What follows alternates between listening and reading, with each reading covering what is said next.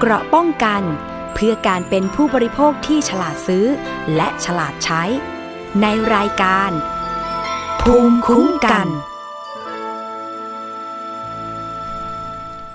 สวัสดีค่ะ ต้อนรับเข้าสู่รายการภูมิคุ้มกันรายการเพื่อผู้บริโภคค่ะ วันนี้พบกับดิฉันอภิคณาบุราริศนะคะช่องทางเดิมเลยนะคะ อยู่เป็นเพื่อนกันรวมไปถึงแจ้งเรื่องราวร้องเรียนร้องทุกข์ที่เป็นประโยชน์ต่อผู้บริโภคเข้ามาได้เลยค่ะ รวมถึงเรื่องของการเตือนภัย สำคัญมากๆ เพราะว่าเป็นภัยใกล้ตัว นั่นก็คือภัยออนไลน์นั่นเองนะคะ อยากจะให้ทุกคนรู้เท่าทันภัยออนไลน์ภัยไซเบอร์ ซึ่งโอ้โห อยู่ในมือเนาะเพราะว่าพวกเราเนี่ยมีมือถือคนละเครื่องอยู่แล้ว ติดกันจังเลยมือถือ ไม่ดูไม่ได้ในแต่ละวันนะคะ แต่สุดท้ายเนี่ยการแชทการพูดคุย การกดลิงก์การหลงเชื่อคนในโลกออนไลน์เนี่ยก็เป็นอันตรายมากๆนะคะ วันนี้ค่ะดิฉันอภิคณาเนี่ยไม่ได้มาคนเดียวนะคะ เรามากับน้องๆ จากมหาวิทยาลัยต่างๆ ที่ตอนนี้เนี่ยมาฝึกงาน วันนี้มาสองคนนะคะ เป็นน้องจากมหาวิทยาลัย มหาสารคามหนึ่งท่าน แล้วก็มหาวิทยาลัยเทคโนโลยีราชมงคลศรีวิชัย จังหวัดสงขลามาไกลจังเลย อยากให้น้องๆสองคนสวัสดีคุณผู้ฟังแล้วก็แนะนำตัวเองหน่อยค่ะ สวัสดีค่ะ คุณผู้ฟังทุกท่านดิฉันสวรักษ์จันทบุรีนะคะ จากมหาวิทยาลัยมหาสารคามค่ะ ค่ะ สวัสดีค่ะ ดิฉันนางสาวทัศมานีนุ่นเกียง มาจากมหาวิทยาลัยเทคโนโลยี ราชมงคลศรีวิชัยสงขลาค่ะ โอ้โห สาวใต้และสาวอีสาน เมื่อสักครู่ได้ยินนามสกุลจันทบุรี แต่ไม่ใช่คนจันทบุรี ไม่ใช่คนจันทบุรีค่ะ เป็นลูกครึ่งไหม ลูกครึ่งอุดรกับเลยค่ะอ่านะคะ มาฝึกงานได้กี่เดือนแล้วคะเนี่ยก็เดือนที่สามใช่ค่ะ เข้าเดือนที่สามโอเค เจอการแจ้งเหตุแจ้งเรื่องราวอะไรมากที่สุดคะน้อง ของหนูเป็นหลอกออนไลน์หลอกให้รักแล้วก็ชักชวนมาลงทุนอะไรประมาณนี้ค่ะๆเยอะเลยใช่ไหมคะเยอะมากใช่ค่ะแบบส่วนนี้ส่วนใหญ่จะเป็นภัยออนไลน์เนาะอยู่ใกล้ตัวเราด้วยอืมน้องสัญญาได้รับเรื่องเกี่ยวกับอะไรบ้างของลองหนูทำงานไหมมีไหมมีค่ะของหนูก็มีการเป็นการสมัครงานออนไลน์ค่ะ แล้วสุดท้ายนะคะโดนหลอกไปเปิดบัญชีม้าค่ะโอ้พี่โหร้ายแรง เรื่องบัญชีม้าร้ายแรงมากๆ ตอนนี้มีเคสตัวอย่างที่กลายไปเป็นผู้ต้องหา นะคะ ต้องไปตามหมายเรียกทุกที่เลยค่ะ ถ้าไม่ไปคือโดนหมายจับเลยนะนะคะจำเป็นต้องไป เดี๋ยวเรามีเคสตัวอย่างเรื่องนี้ด้วย เพราะว่าถูกหลอกไปทำงานที่กัมพูชาด้วย ถูกหลอกใช้เป็นบัญชีม้า คนนึงเปิดโหเกือบสิบบัญชี ทีนี้จะไปโอ้โหทุกจังหวัดเลยนะ มีหมายมาจากภาคใต้ภาคเหนือเนี่ยไปไปมาแล้วนะคะ เรื่องแรกอยากจะอัปเดตเรื่องนี้กันหน่อย เรื่องนี้เราก็นำเสนอในรายการ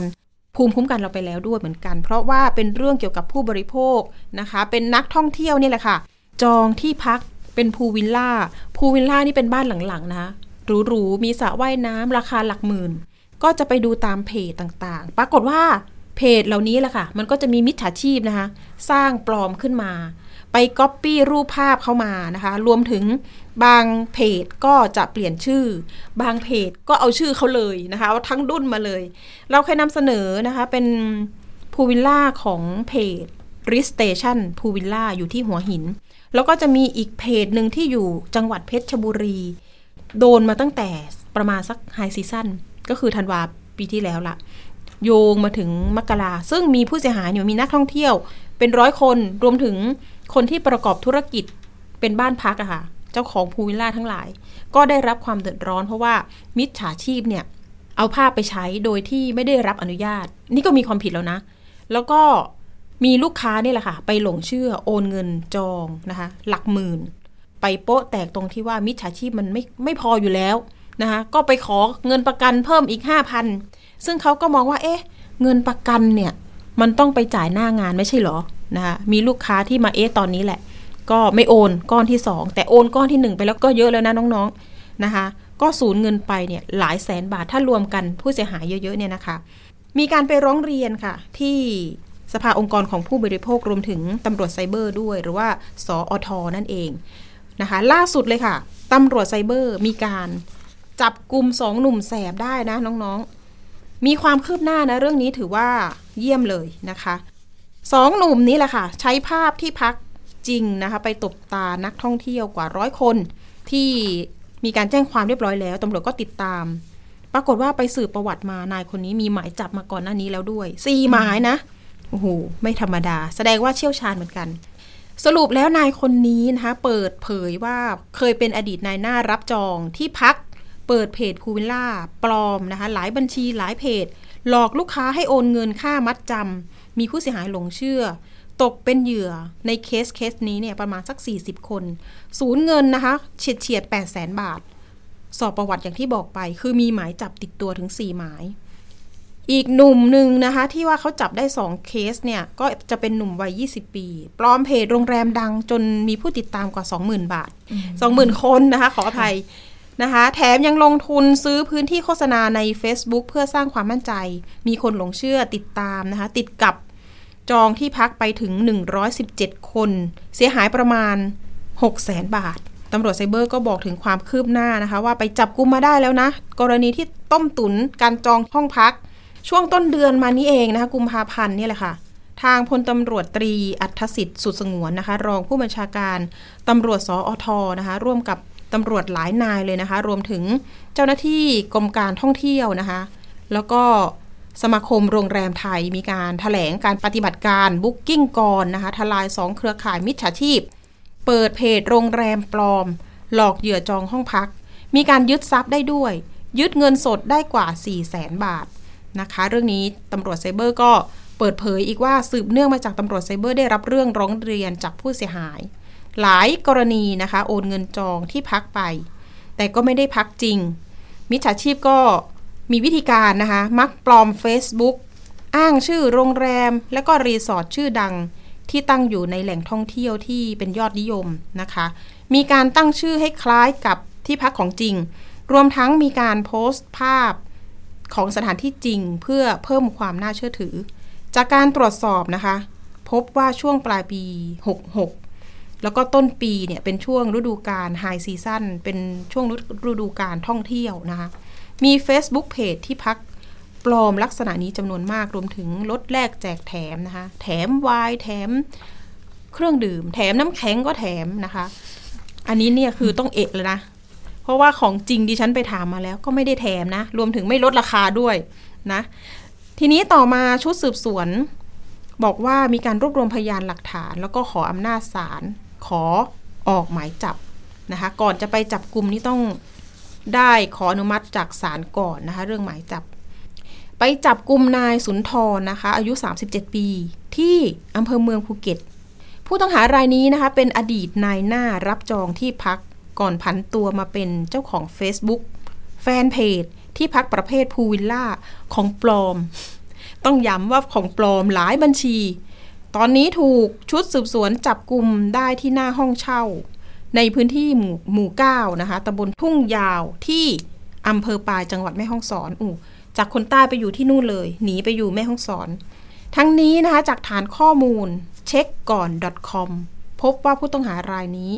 มีผู้ร้องเรียนทั่วประเทศเลยค่ะ สร้างความเสียหายเนี่ยจำนวนมากเกือบล้านบาท นอกจากนี้เนี่ยยังพบอีกว่าผู้ต้องหารายนี้มีหมายจับอย่างที่บอก ประกอบด้วยสารธัญบุรี สารจังหวัดร้อยเอ็ด ศาลจังหวัดสิงห์บุรี แล้วก็ศาลจังหวัดสมุทรสาคร โอ้โห ไม่ธรรมดานะเนี่ย จากการสอบปากคำนะคะ นายสุนทรเนี่ยใช้วิธีการสร้างเพจที่พักพูลวิลล่าหลายเพจ โดยใช้ชื่อแตกต่างกันไป แต่จะเลี่ยงการใช้ชื่อโรงแรมจริง จากนั้นจะโพสต์ภาพสถานที่จริง ที่โหลดมาจากแพลตฟอร์มออนไลน์ของโรงแรมต่างๆ เน้นห้องพักที่มีวิวน่าดึงดูดใจ น่าสนใจนะคะ อ่า นี่ก็เป็นวิธีการ ทีนี้ล่ะค่ะ จากการสืบสวนเนี่ยนายสุนทรยังหลอกผู้อื่น มาเป็นบัญชีม้าด้วยนะ ก็คือเขาเปิดรับสมัครแอดมินให้มาคีย์ข้อมูลให้มารับลูกค้า สุดท้ายเขาใช้แอดมินนี่แหละ หลอกว่าให้ไปเปิดบัญชีเพื่อรับเงินเดือน แต่ไม่ใช่ค่ะ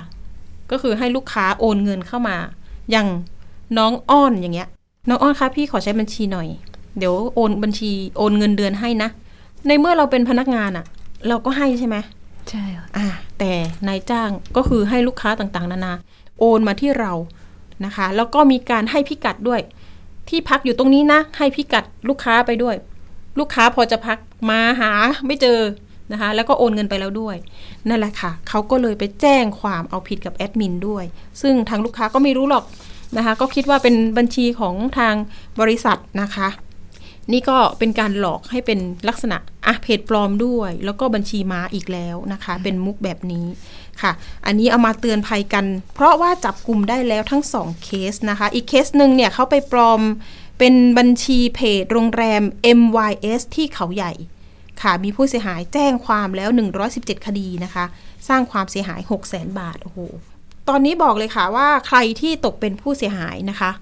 ต้องประสานติดต่อไปที่ตำรวจสอท นะคะ เพื่อที่จะแสดงว่าเราโอนเงินไปบัญชีไหนบ้างนะคะ เกี่ยวข้องกับคดีดังกล่าวหรือไม่นะคะ โดยเฉพาะคดีแรกที่มีผู้เสียหาย 40 คนนะคะ ของนายผู้ต้องหาสุนทรคนนี้แหละค่ะนะคะ ใครเป็นผู้เสียหายลองประสานไปได้ หรือว่าโทรไปที่ 1441 บอกว่าเป็นผู้เสียหายในกรณีของการจองห้องพักพูวิลล่า แล้วบอกคดีเลยค่ะว่า คดีเมื่อวันที่สองที่ตำรวจมีการถแถลงข่าว นะคะ แล้วก็รวบรวมพยานหลักฐานให้เจ้าหน้าที่สอทอดูอีกครั้งหนึ่งว่า เราอยู่ในผู้เสียหายกลุ่มที่ตำรวจสามารถจับกลุ่มได้หรือไม่นะคะ เพราะว่าจะได้เข้าสู่กระบวนการขอเงินคืนนะคะ ขอเงินคืนต่อไป แต่ก็จะมีขั้นตอนในการขอ เพราะว่าต้องไปเกี่ยวข้องกับปปงอีกนั่นแหละค่ะ ก็ต้องไปดูเส้นทางการเงินว่าเงินที่เราโอนไปยังบัญชีดังกล่าวนั้นนะคะ และมันโอนต่อไปที่นายสุนทร หรือไม่อย่างไร อันนี้ต้องไปไล่เส้นทางการเงินนะคะเอาละค่ะอันนี้ก็อัปเดตกันไปในเรื่องของเพจปลอม การจองที่พักต้องดูต้องสังเกตให้ดีนะคะว่าต้องไม่โอนเงินไปก่อน แล้วก็การโอนเงินไปจองห้องพักแบบนี้สังเกตด้วยว่าต้องโอนเป็นบัญชีชื่อบริษัทที่จดทะเบียนเป็นชื่อของเพจนั้นๆด้วย หรือพูวิลล่าอันนั้นด้วยนะคะ เอาละไปเรื่องที่ 2 กันหน่อยเรื่องนี้นำเสนอข่าวไป เป็นเรื่องที่ได้รับผลกระทบมาก ๆ เลย มีครอบครัวที่ประจบคีรีขันธ์มาร้องเรียนกับไทย PBS นะคะว่า ถูกหลอกไปทำงานที่กัมพูชา แล้วก็ยังโดนหลอกให้เป็นบัญชีมาด้วย อย่างเมื่อวานน้อง ๆ ได้เห็นไหมมาจากประจวบกันเลยนะ มาตั้งแต่เช้ามืดนะคะ เพื่อที่ให้ทีมงานเราเนี่ยประสานไปที่ตำรวจไซเบอร์ เพื่อเขาจะได้ขอความเป็นธรรม เพราะว่าเขาอ้างว่าเขาโดนหลอกจริง ๆ นะคะ บอกว่าเพื่อนที่สนิทกันมาสิบปี มาชักชวน โดยมีหลักฐานในแชทนะคะ มันมีแชทที่พี่ปิมเนี่ยเปิดอ่านดู แล้วก็ขอดูทั้งหมดเลย เพราะว่าตอนแรกเนี่ยเราก็ไม่เชื่อนะว่า โอ้โห เปิดบัญชีตั้งเยอะแยะขนาดนั้นเนี่ย เชื่อได้ยังไงว่าเป็นงานสุจริต แล้วไปกันได้อย่างไรอะไรแบบนั้น ทีนี้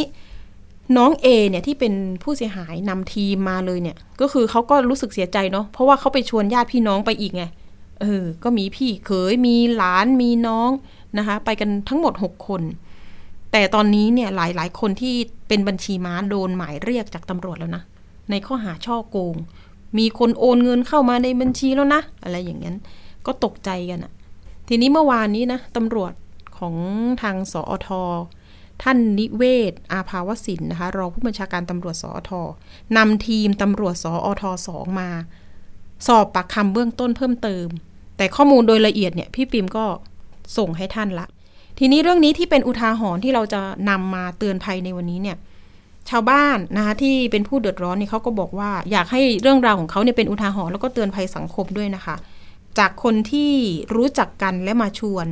อ้างว่าเป็นงานเกี่ยวกับขายของออนไลน์ งานสั้น 15 วัน คุณจะได้เงิน 20,000 ถึง 30,000 บาท โอ้โห ว่างงานอยู่พอดีเลย ไปสิคะ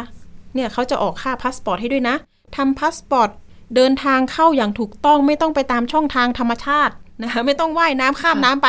นะคะ อันนั้นก็เสี่ยงเหลือเกิน ก็มีค่าเดินทางให้ด้วย อย่างเช่น จะมีรถนะมารับที่หมอชิต ก็จะให้ คนที่ประจวบเนี่ยนั่งรถตู้มาก็ได้ แต่ทีนี้เขาก็มีทางเลือกอีกทางหนึ่งคือว่า ถ้าเกิดมีรถส่วนตัวก็ขับรถไปเลยที่อารัญญประเทศ มีบ้านพักให้หนึ่งคืน โอ้ยมันสะดวกสบายไปหมดนะดิฉันว่านะน้องๆว่าไงใช่จะค่ะเชื่อดีไหม มันดูน่าสนใจมากเลยดูค่ะ น่าสนใจแต่มันจะไปเอะตรงเงินนะคะ ถ้าเป็นหนูรายได้สองสามหมื่นก็คือสิบใช่ห้าวันเองทำงานขายของออนไลน์ แล้วพี่ปิมมีคำถามกับคุณเอที่เป็นตัวแทนผู้เสียหายว่า เอ๊ะ ทำไมเขาให้เปิดตั้งแปดถึงสิบบัญชีนะคะ คุณเอบอกว่าเพื่อนเขาเนี่ยบอกว่ามันจะต้องเปิดเผื่อไปด้วย เผื่อว่าเอาไปใช้ที่กัมพูชาไม่ได้ ใช้ไม่ได้ยังไงอะนะเราก็ยังมี question mark คือเอ๊ะควรรู้ไหมหรือว่าไม่รู้ว่าอะไรยังไง แต่ทีนี้เพื่อนเขาก็ให้เหตุผลกับคุณเอว่า มันต้องใช้เป็นบัญชีรับโอนเงินจากลูกค้าที่ซื้อของจากเรา นะคะ แล้วก็เราก็จะถอนเงินให้นายจ้าง แล้วเราก็จะได้ค่าคอมมิชชั่นนะ ไม่มีไม่มีสิ่งที่ไม่ดีนะคะเป็นงานสุจริตแน่นอนเขาว่าอย่างนั้นนะทุกคนก็ไปกันค่ะ หอบเสื้อพงเสื้อผ้าไปอยู่ 15 วัน แต่ประเด็นคือพอไปถึงปุ๊บนะคะ ที่อรัญญประเทศ มันจะมีมอเตอร์ไซค์คันหนึ่งขับมาเพื่อมานำทางนำทางไปที่พักตรงบริเวณก่อนข้ามแดนไปนะคะ เป็นบ้านพักบ้านเช่า นี่แหละค่ะ เอ๊ะมันจะเป็นขบวนการไหมตั้งแต่เริ่มต้น ตั้งแต่การดิวไปละตั้งแต่ในหน้า แม้ว่าจะเป็นเพื่อนกันก็ตามเนาะอย่างซอนย่าเป็นเพื่อนอ้อนเงี้ยค่ะหลอกกันไหมกล้าหลอกกันไหมแต่เพื่อเงินนะ มีบอสให้เงินดีมากเลย ไปหาคนมาต้องการคนจำนวนมากมาเปิดบัญชีให้หน่อย อะไรอย่างเงี้ย บางคนมันร้อนเงินมันทำนะ ใช่ใช่ค่ะใช่ไหมใช่เพื่อนรักหักเรียมโหดอะไรอย่างนี้ เออ พอไปถึงด่านตรงนั้นนี่ก็พักหนึ่งคืน แล้วก็เดินทางไปตอนเช้าข้ามแดนไป บอกว่าข้ามไปไม่ไกลก็จะถึงตรงปอยเปตปอยเปตไปถึงปุ๊บมันจะมีตึกตึกหนึ่งเป็นตึกสามชั้น อันนั้นแหละเป็นจุดที่จะต้องทำงานที่นั่นพักที่นั่นนะคะ เอาละเรื่องนี้ มีผู้เสียหายท่านนี้อยากจะมาบอกเล่า แล้วก็เป็นอุทาหรณ์แล้วก็เตือนภัยรวมถึงบอกถึงผลกระทบของบัญชีมาด้วยนะคะ ตอนนี้ค่ะ เรามีสายของคุณเอนะคะ อยู่ในสายกับเราแล้ว สวัสดีค่ะคุณเอคะค่ะสวัสดีค่ะ ค่ะ คุณเอตอนนี้เป็นยังไงบ้างได้มีหมายเรียกมาจากสอนอไหนแล้วหรือยังคะตัวหนูยังไม่มีค่ะ แต่แฟนมีแล้วสองใบกับพี่เขยสองใบค่ะ ค่ะ เดี๋ยวเล่าย้อนไปหน่อยเมื่อเมื่อสักครู่พี่ปริมเล่าถึง ตอนที่น้องๆไปถึงตึกกันละ ตึกสามค่ะชั้นหลังนั้น ที่ปอยเปตมีใครลงมารับ แล้วนายหน้าส่งเราถึงแค่ไหนค่ะเล่าให้ฟังหน่อย ค่ะทรงถึงเข้าไปข้างในมีพวกเขมรรออยู่แล้วค่ะอืมพอเราเข้าไปแล้วเขาก็ยึดละยึดโทรศัพท์เราแล้วบอกเราว่าที่นอนเราอยู่ชั้นสอง เราก็บอกว่าเราจะกลับ แต่เขาก็ไม่ให้เรากลับเขาว่ากลับไม่ได้ เพราะว่าเขาเสียค่าใช้จ่ายไปแล้วค่ะ แล้วพอเราขึ้นไป เราก็เห็นคนเยอะมาก ประมาณกี่คนคะประที่มาณห้องที่เขาให้หนูไปนั่นอยู่สิบสิบคนได้แล้วค่ะ สิบกว่าคนเลยแต่ที่ตึกที่เราอยู่ประมาณห้าสิบคนได้โอ้ค่ะ โหเยอะมากคือแต่ละชั้นนี่มีห้องเยอะไหมคะ มันชั้นสองมีสองห้องตรงข้ามกัน แล้วก็ ชั้นบนห้องหนึ่งชั้นบนห้องหนึ่งแล้วคอมพิวเตอร์ที่น้องเอบอกว่าเห็นอยู่ในห้องนั้นหลาย ๆ เครื่องนี่อยู่ชั้นไหนคะอยู่ชั้นสามค่ะ มันเป็นห้องนอนของที่คนไทยอยู่อะ ห้องหนึ่งอีกห้องหนึ่งมันเป็นห้องของที่เขาเรียกกันว่าบอสค่ะ บอสจะอยู่ชั้นสามใช่ไหมคะ ใช่ค่ะบอสนี่จะเป็นชาวจีนอืมนะคะ ก็เชื่อว่าน่าจะเป็นคนที่ทำโปรแกรมนี้ขึ้นมา คิดวิธีหลอกแล้วมาใช้คนไทยอีกทีหนึ่ง แล้วก็ไปตั้งรากฐานอยู่ที่ปอยเปตถูกไหมคะ ค่ะทำไมน้องเอบอกว่าไปถึงปุ๊บแล้วอยากกลับเลยล่ะคะ ยังไม่ได้ทำงานเลย เหมือนกับเขาบังคับเราแล้วค่ะอืมเหมือนกับมันไม่ใช่แล้วแบบที่ว่าเขาบอกว่าเดี๋ยวจะให้เราเปิดบัญชีไปใช้เอง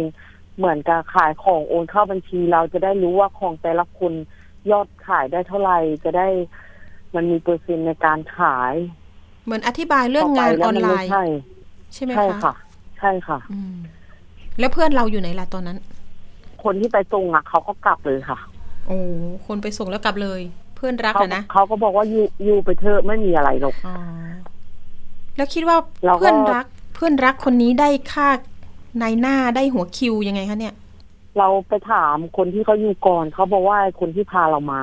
ได้ค่าหัวเราคนละสี่พันค่ะอืมคนละสี่โอ้โหพันสี่พันคูณหกไปนะคะค่ะอันนี้ชัวร์ไหมคะเนี่ย ตัวเลข อันนี้ชัวร์ค่ะ เพราะว่าคนข้างบนบอกว่าเขาคนที่พามานะได้ตลอด แต่วันที่เขาไปรับหนูเขาก็เข้าไปรับตังค์อืมได้สองหมื่นสี่แล้วนะ แล้วค่าน้ำมันค่าพาสปอร์ตนี่ใครออกคะเป็นเพื่อนเราหรือว่าบอเขาสเป็นคน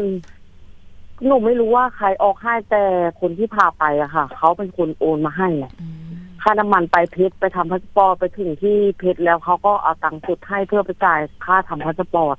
ค่าพาสปอร์ตทำเท่าไหร่คะคนละหนึ่งพันคนละพันพันสี่สิบบาทค่ะอ๋อคนละแล้วพันสี่สิบบาท การเปิดบัญชีหลาย ๆ บัญชีเนี่ยมันจะต้อง มีเงินเข้าไปในแบงก์ก่อนไหมห้าห้าร้อย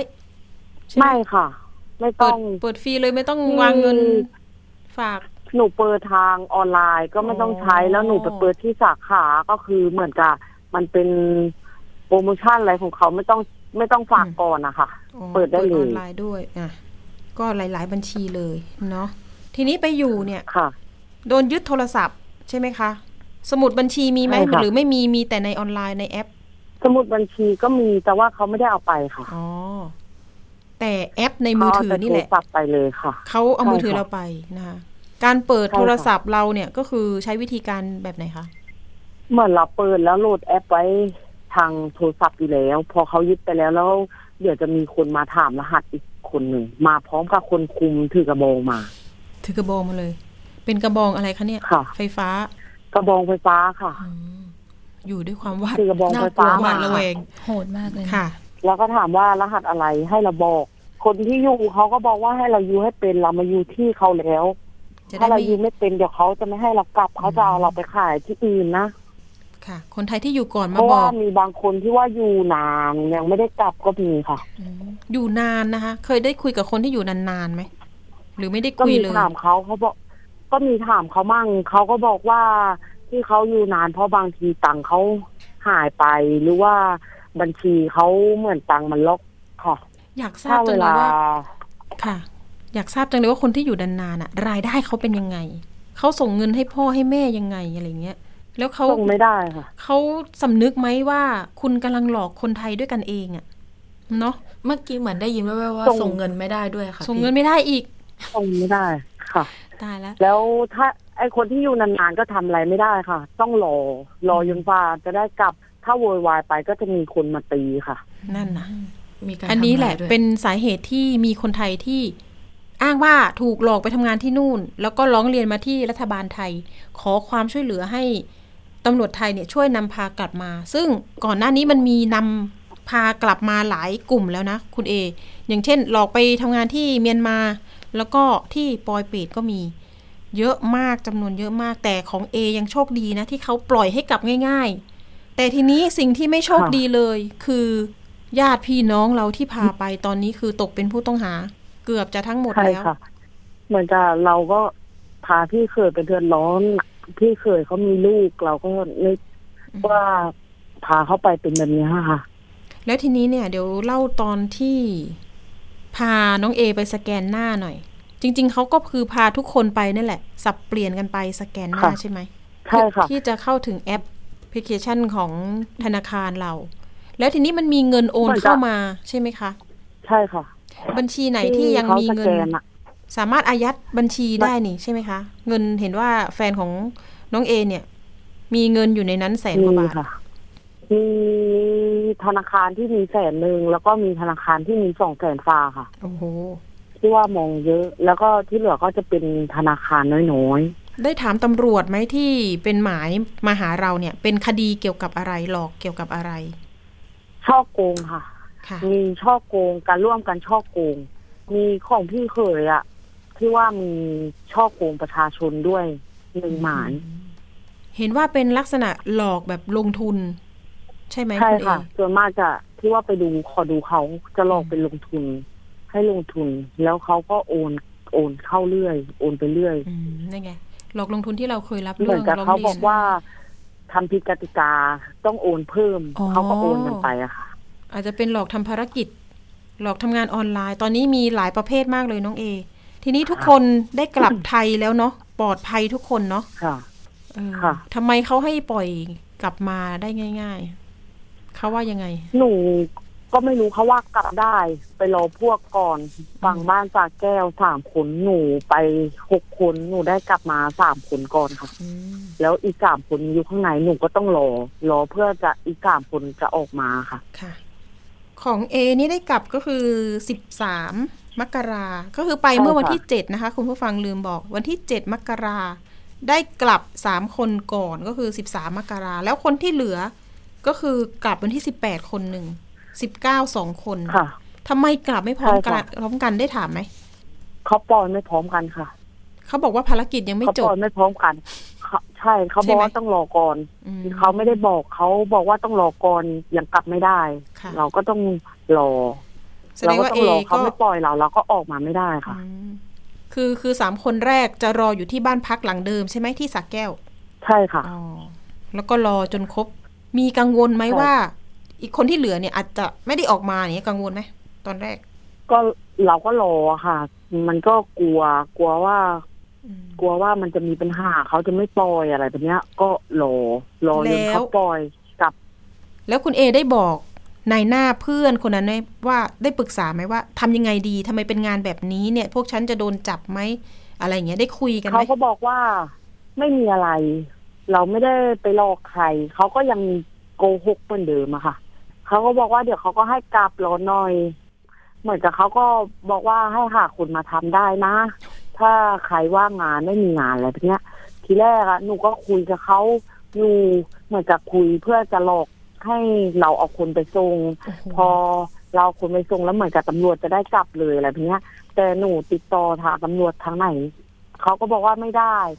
จับไม่ได้อะไรแบบเนี้ยอืม หนูก็เลยพอเริ่มออกข่าวมันก็ดังไปแล้ว เขาก็ไม่ได้ติดต่อแล้วค่ะ อ๋อก็คือจะล่อจับไม่ได้ละ ข่าวดังละ ใช่ค่ะ เห็นว่าตอนนี้ใช่ติดต่อไม่ได้แล้วเหรอทีกคือติดต่อได้ไหมเพื่อนคนนี้ ไม่ได้ค่ะ ตอนนี้ก็ไม่ได้ไม่ได้ติดต่อกันแล้ว ทีแรกที่หนูติดต่อเขาเหมือนกับหนูกลับมาหนูก็คุยอยู่เรื่อย แล้วก็วิ่งหาตำรวจว่าหนูนำจับได้ ว่าเขาหลอกคนไปทางเนี้ย เหมือนกับเขาเป็นคน รวบรวมบัญชีเพื่อหลอกเราไปทำงานทางนี้เลยอะค่ะอืมแต่ตำรวจก็ว่าเอาผิดเขาไม่ได้ มันไกลมันไม่ใช่พื้นที่เขามั่งอะไรมั่งหนูก็เลยออกข่าวไปค่ะก็คือ เอ๊ะตามจับในายหน้าไม่ได้หรอกแล้วเรายอมไปเองอะไรอย่างนี้เหรอ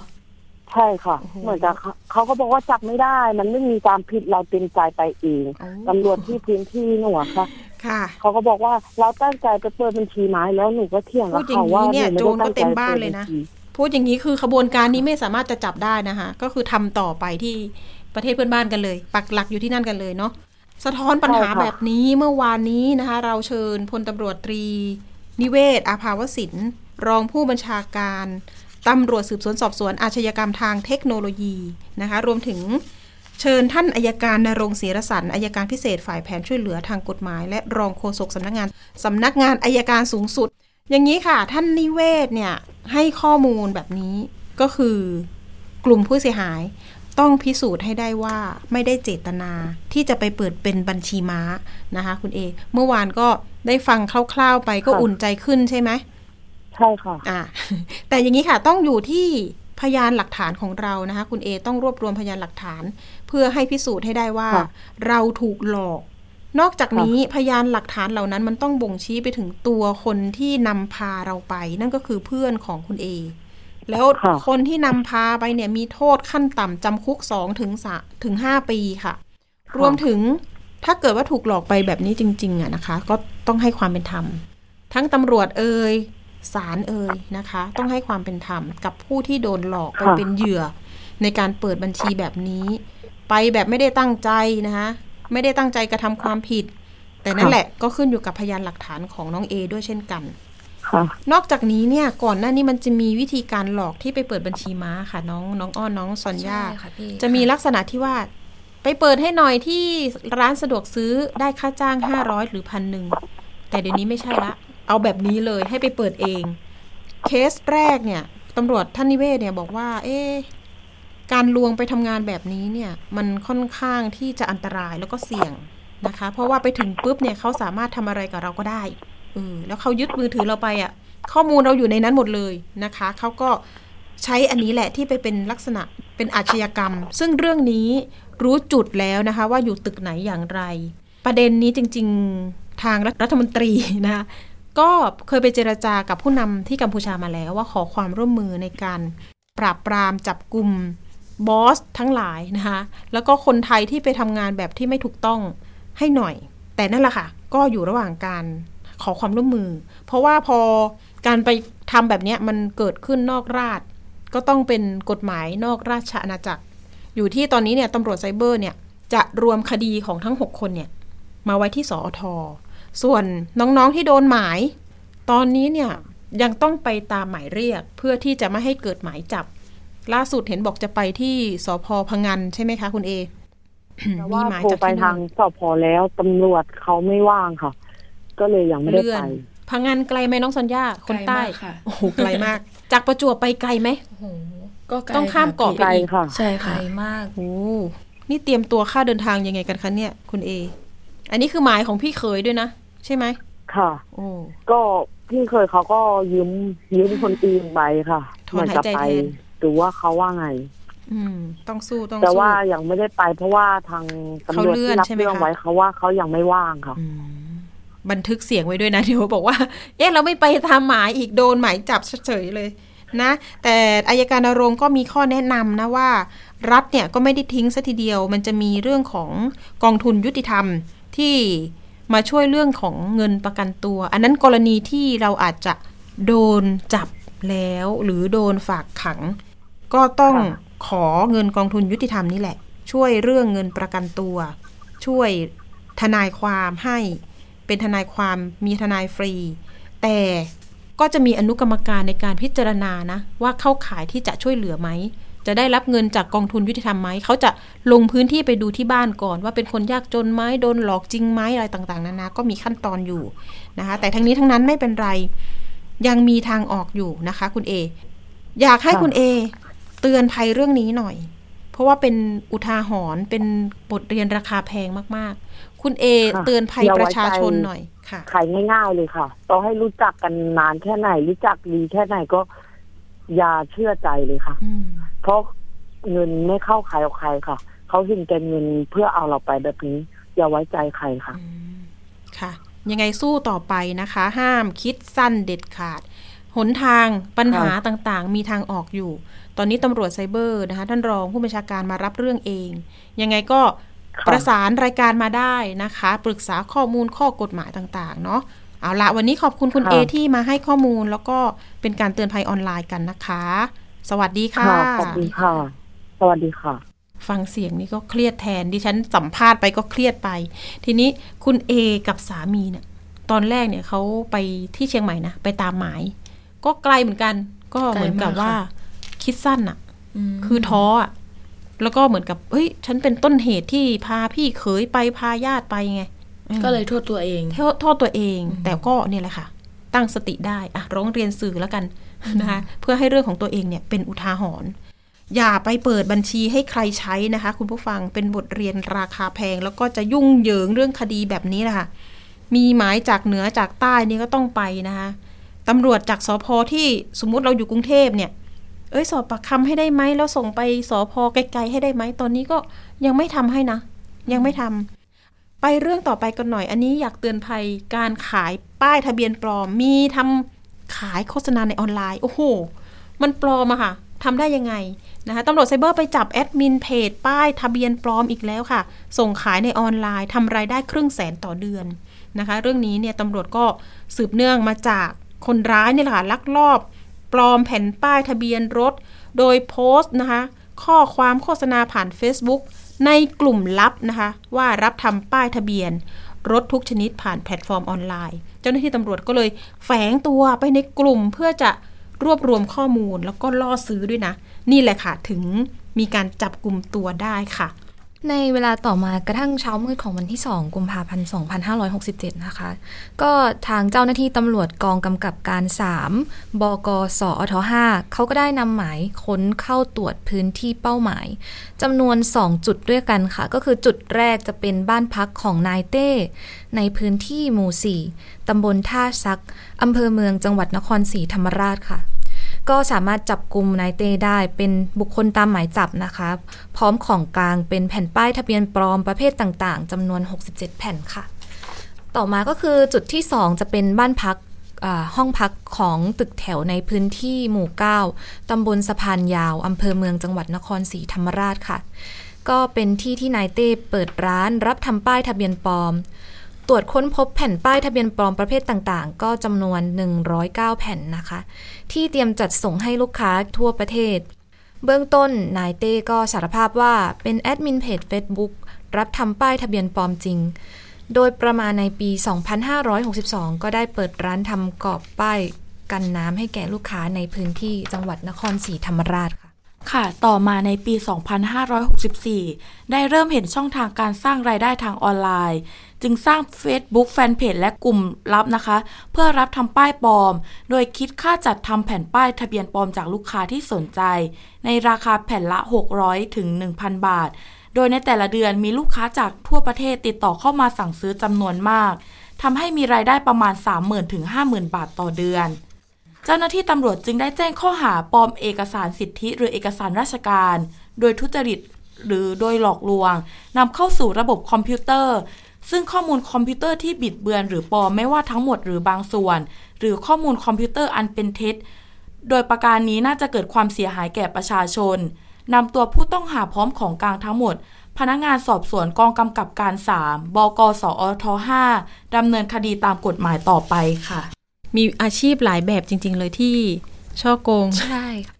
อันนี้ไปซื้อแล้วไปติดนี่ก็มีความผิดนะคะ จริง ๆ ใครอยากได้เลขสวยไหมคะทะเบียน พยักหน้า มูเตลูค่ะเก้าเก้าเก้าเก้าอืมใช้ของปลอมอยู่หรือเปล่านะไม่ดีค่ะคุณผู้ฟังอย่าไปสั่งซื้อแบบนี้ผิดกฎหมายด้วยนะคะ เอาละใกล้วันตรุษจีนแล้วมาเตือนภัยกันหน่อยตำรวจไซเบอร์ออกมาเตือนภัย ปีนี้ระวังหน่อย เรื่องการส่ง SMS บอกว่าจะแจกอ่างเปาให้ใช่ค่ะเชื่อไหมไม่เชื่อค่ะ SMS นี่มาหลายรูปแบบใช่เอาทุกเทศกาลนะคะที่ แจกนั่นแจกนี่ รวมถึงการไฟฟ้า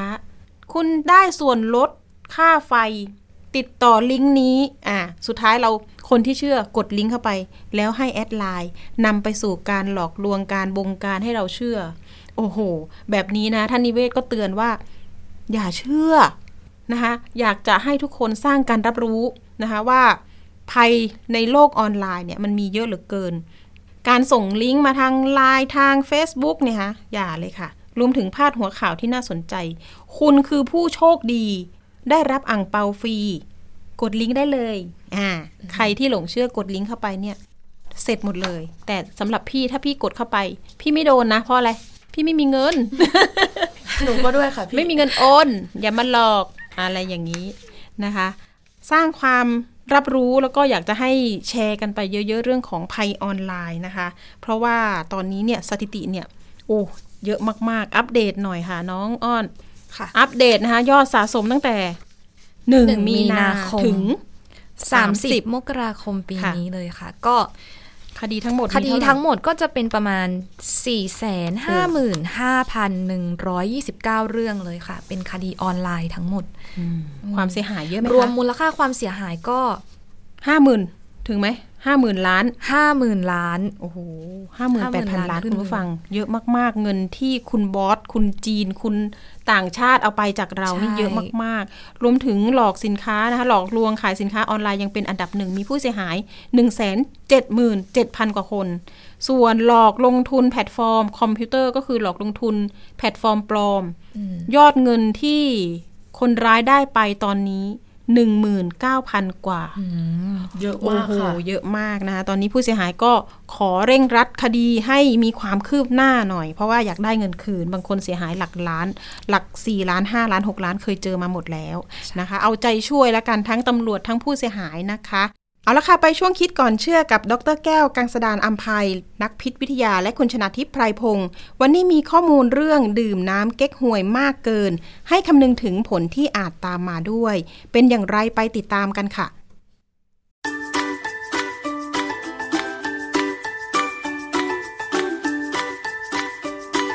ช่วงคิดก่อนเชื่อ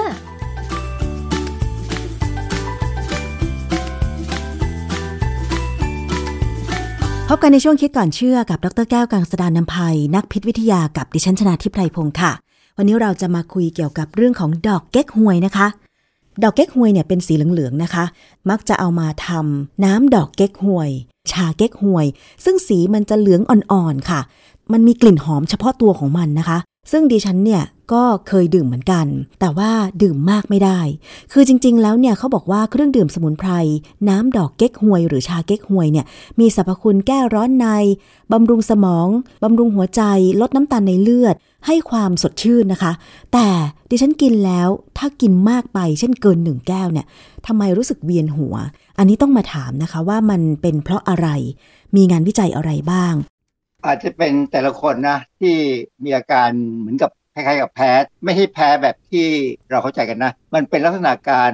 ง่วงนอนมากกว่าอืมมีความรู้สึกว่าดื่มเสร็จแล้วมันผ่อนคลายค่ะมันคล้ายๆกับชาของฝรั่งบางอย่างเหมือนกันนะ ที่เป็นดอกไม้บางอย่างเนี่ย ดื่มเข้าไปแล้วทำให้เรารีแลกซ์ทำให้เราสบายก็เลยอยากนอน ก็อ๋อบางทีก็มีความรู้สึกว่าเหมือนมันจะเวียนหัว คือเวลาเราจะเวียนหัวเนี่ยถ้าเราได้นอนก็หายใช่ไหมใช่เพราะฉะนั้นเนี่ยน้ำเก๊กฮวยก็ประเภทเดียวกันแต่เขากลิ่นเขาจะกลิ่นสบายๆเย็น คือถ้าเป็นน้ำเก๊กฮวยที่ผมชอบดื่มเนี่ยนะเออสมัยเด็กๆเนี่ยเขาจะใช้น้ำตาลกรวดอืมนะมันจะหวานอีกแบบหนึ่งไม่ใช่เหมือนน้ำตาลทราย ดอกเก๊กฮวยมีต้นกำเนิดมาจากไหนคะอาจารย์ทำไมคนถึงนิยมเอามาชงเป็นชาดอกเก๊กฮวยคะก็ชื่อมันก็บอกอยู่ว่ามาจากจีนเนี่ยนะแต่บ้านเราเนี่ยเราจะเรียกว่าเบญจมาศหนู หรือบางครั้งก็เรียกว่าเบญจมาศสวย คือมันจะเป็นดอกเล็กกว่าเบญจมาศใหญ่ ๆ ตัวดอกอาจจะมีขาวก็ได้เหลืองก็ได้ แล้วแต่สายพันธุ์ แต่ว่าเวลาจะเอามาชงเนี่ยก็ต้องเอาไปตากแห้งใช่ไหมคะอาจารย์ คือการตากแห้งเนี่ยเป็นการทำให้สะดวกในการเก็บนะฮะแล้วก็ลดน้ำหนักที่จะต้องเก็บเอาไว้แล้วก็ทำให้ราไม่ขึ้น แต่ว่าก็ต้องระวังอยู่พอสมควรนะเวลาไปซื้อเนี่ย เราต้องคลี่ดูให้ชัดๆว่า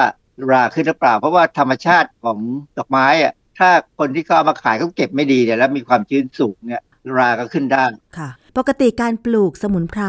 อย่างดอกเก๊กฮวยเนี่ยเขาจะ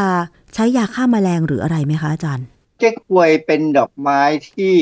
มันเป็นพื้นฐานของออร์แกนิกนะหรืออินทรีย์โดยตัวมันเองเลย เพราะว่าเก๊กฮวยเนี่ยในตัวฐานรองดอก นึกออกไหมฮะดอกเนี่ยเขาจะอยู่บนฐานรองดอกเป็นกระป๋องค่ะในนั้นเนี่ย จะมีเมล็ด ซึ่งในเมล็ดก็จะมีสารพิษที่เราเรียกว่าไพริทรอยด์ค่ะคือมันเป็น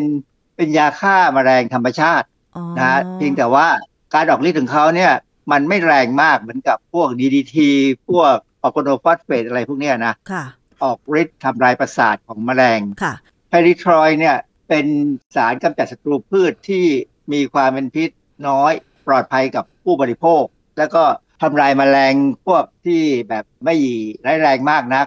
คือหมายความว่าตัวของมันเองเนี่ยจะไม่มีแมลงมาตอม เพราะว่ามันมีสารพิษกลุ่มไพรีทอยด์ถึงแม้ว่าจะเป็นสารพิษที่ไม่รุนแรงมากนัก ก็คือจะทำให้แมลงเนี่ยไม่มายุ่งกับมันเลยใช่ไหมคะอาจารย์ ใช่ครับมันมีความสามารถในการไล่แมลงอยู่แล้วนะแล้วก็ถ้าแมลงยังดื้อมากินก็จะมีปัญหาอืมเพราะฉะนั้นเนี่ยชาวสวนที่เขาปลูกดอกเก๊กฮวยเนี่ย เขาก็จะเข้าใจอะนะว่ามันเป็นดอกไม้ที่ปลอดภัยมีเป็นดอกไม้อินทรีย์ ไม่ใช้ยาฆ่าแมลงแล้วเขาก็โฆษณา มีการพูดในโทรทัศน์หลายหลายครั้งนะผมเห็นคลิปนะชาวสวนก็หันมาปลูกเยอะมากขึ้น แล้วผมว่าเขาก็โฆษณาว่าเป็นน้ำสมุนไพรที่เป็นอินทรีย์ออร์แกนิก คือผมก็เห็นด้วยนะ คือดื่มได้ แต่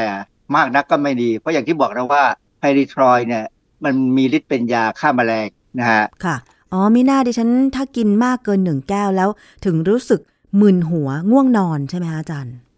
มีผลฮะมีผลเหมือนกับเวลาเราไปฉีดยาฆ่าแมลงฉีดดีดีทีอะไรพวกเนี้ยนะค่ะกำจัดแมลงกำจัดยุงเนี่ยบางครั้งเนี่ยเวลาฉีดแล้วปล่อยมันเข้ากลับมาที่ตัวเราอืมเราจะรู้สึกไม่ค่อยดีอะรู้สึกเหนื่อยรู้สึกเพลียนอกจากมันมีสารกลุ่มไพรีทรอยด์แล้วเนี่ยในดอกเก๊กฮวยมันมีสรรพคุณ มันมีสารอะไรอีกบ้างคะที่ทำให้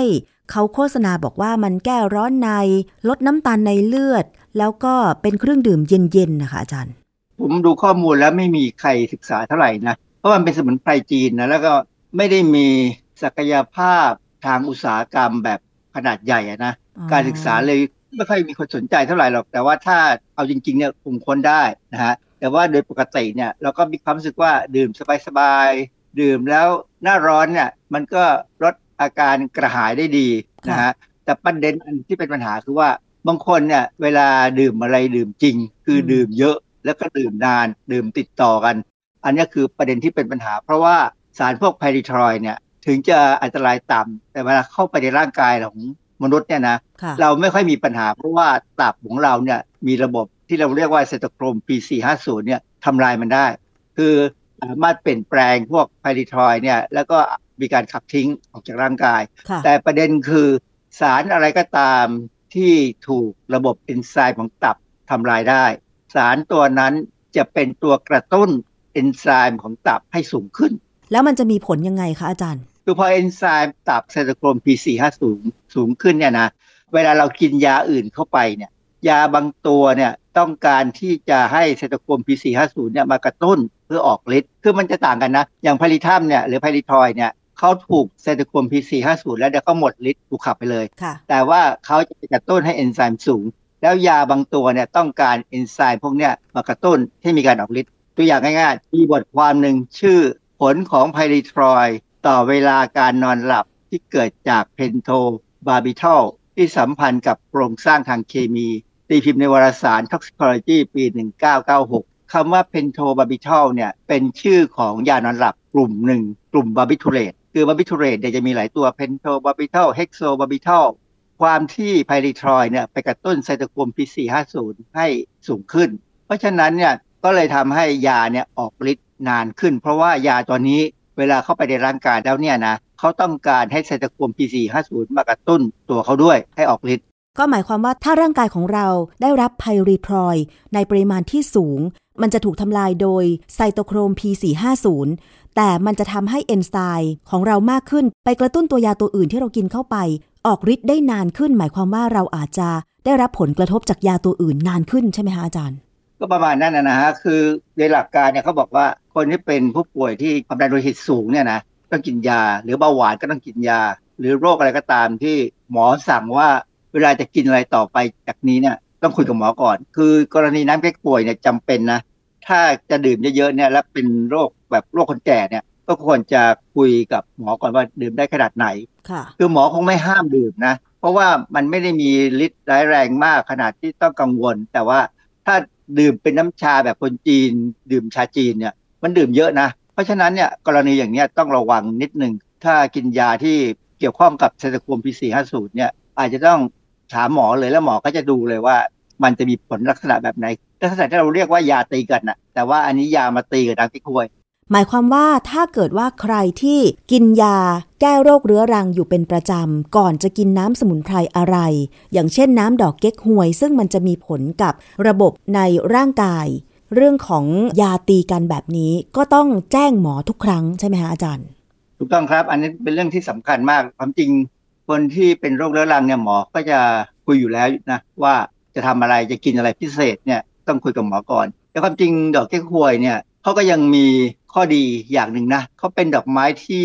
คือเขาสามารถจะดูดเอาสารพิษที่อยู่ในอากาศเข้าไปไว้ในตัวเขาได้อ้าวนะอาจารย์ถ้ามันดูดเอาสารพิษในอากาศเข้าไปไว้ในตัวดอกเก๊กฮวยได้ หมายความว่ามันไปสะสมในดอกเก๊กฮวยเหรอคะ แล้วคนเอามาชงกินมันจะดีเหรอคะอาจารย์ ก็ไม่ดีสิ อย่างนาซาเนี่ยที่อเมริกาเนี่ย เขามีบทความมานะเกี่ยวกับเรื่องต้นไม้ที่กำจัดสารพิษในอาคารประหยัดพลังงาน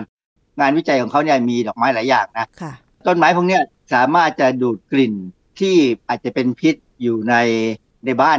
บ้านของฝรั่งหรือแม้กระทั่งคนไทยเนี่ยเรามีเครื่องเรือนหลายอย่างนะที่ต้องใช้ฟอร์มาลดีไฮด์ฟอร์มาลดีไฮด์เนี่ยเป็นสารพิษกำจัดปลวกกำจัดแมลงเนี่ยพวกไม้ที่เป็น particle อะพวกตู้แบบสมัยใหม่เนี่ย เวลาเราเปิดมาเนี่ยจะได้กลิ่นฟอร์มาลดีไฮด์อย่าเอาดอกมันมากินนะค่ะต้องทิ้ง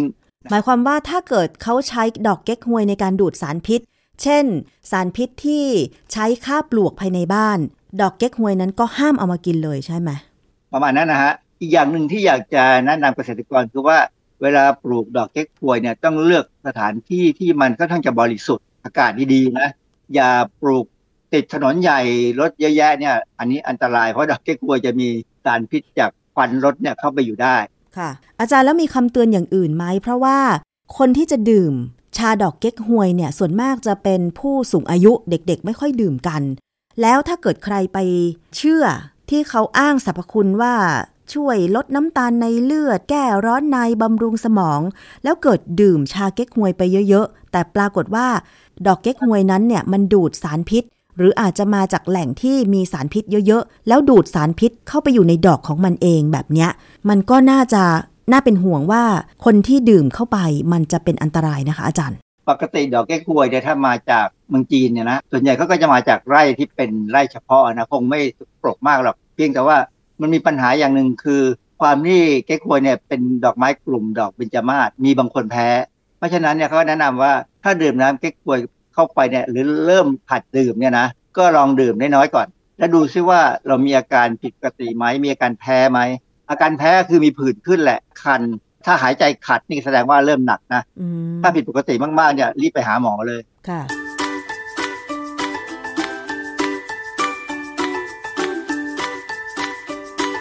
ช่วงคิดก่อนเชื่อ